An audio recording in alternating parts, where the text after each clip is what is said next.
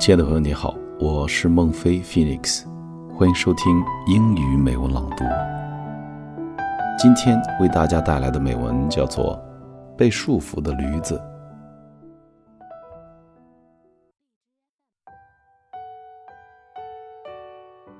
In a small village, there lived a potter. He had a donkey. Every day, his donkey would carry soil from the field to his house.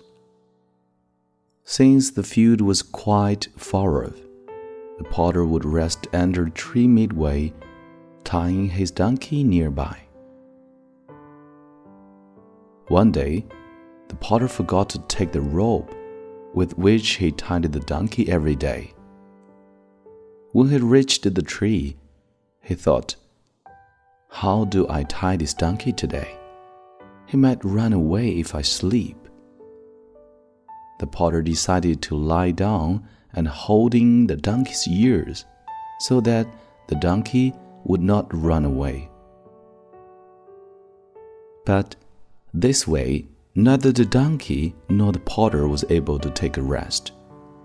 A saint who happened to passing by saw the potter holding on to the donkey's ears. Then the saint wanted to know what the problem of the potter was. When the potter told the saint what the problem was, the wise saint said, Take the donkey to the place where you tie him every day. Pretend to tie him using an imaginary rope. I assure you he won't run away. The potter did what the saint had said. He left the donkey and went to take a nap. When he woke up, to his surprise and relief, he found the donkey standing in the same place. Soon, the potter prepared to leave for home, but the donkey did not move. What is the wrong with this donkey? exclaimed the potter in frustration. Luckily, the potter saw the wise saint again. He ran up to the saint and told him about the donkey's strange behavior. The saint said, You tied up the donkey, but did you untie him? Go and pretend to untie the rope with which you had tied the donkey. The potter followed the saint's advice.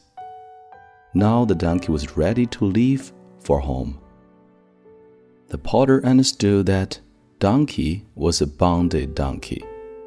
The potter thanked the wise saint and went home happily with his donkey.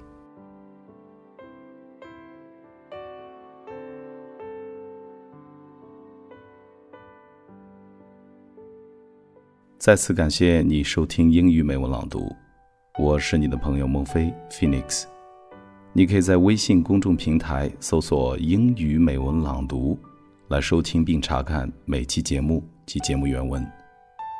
Thank you very much for your listening. I will see you next time.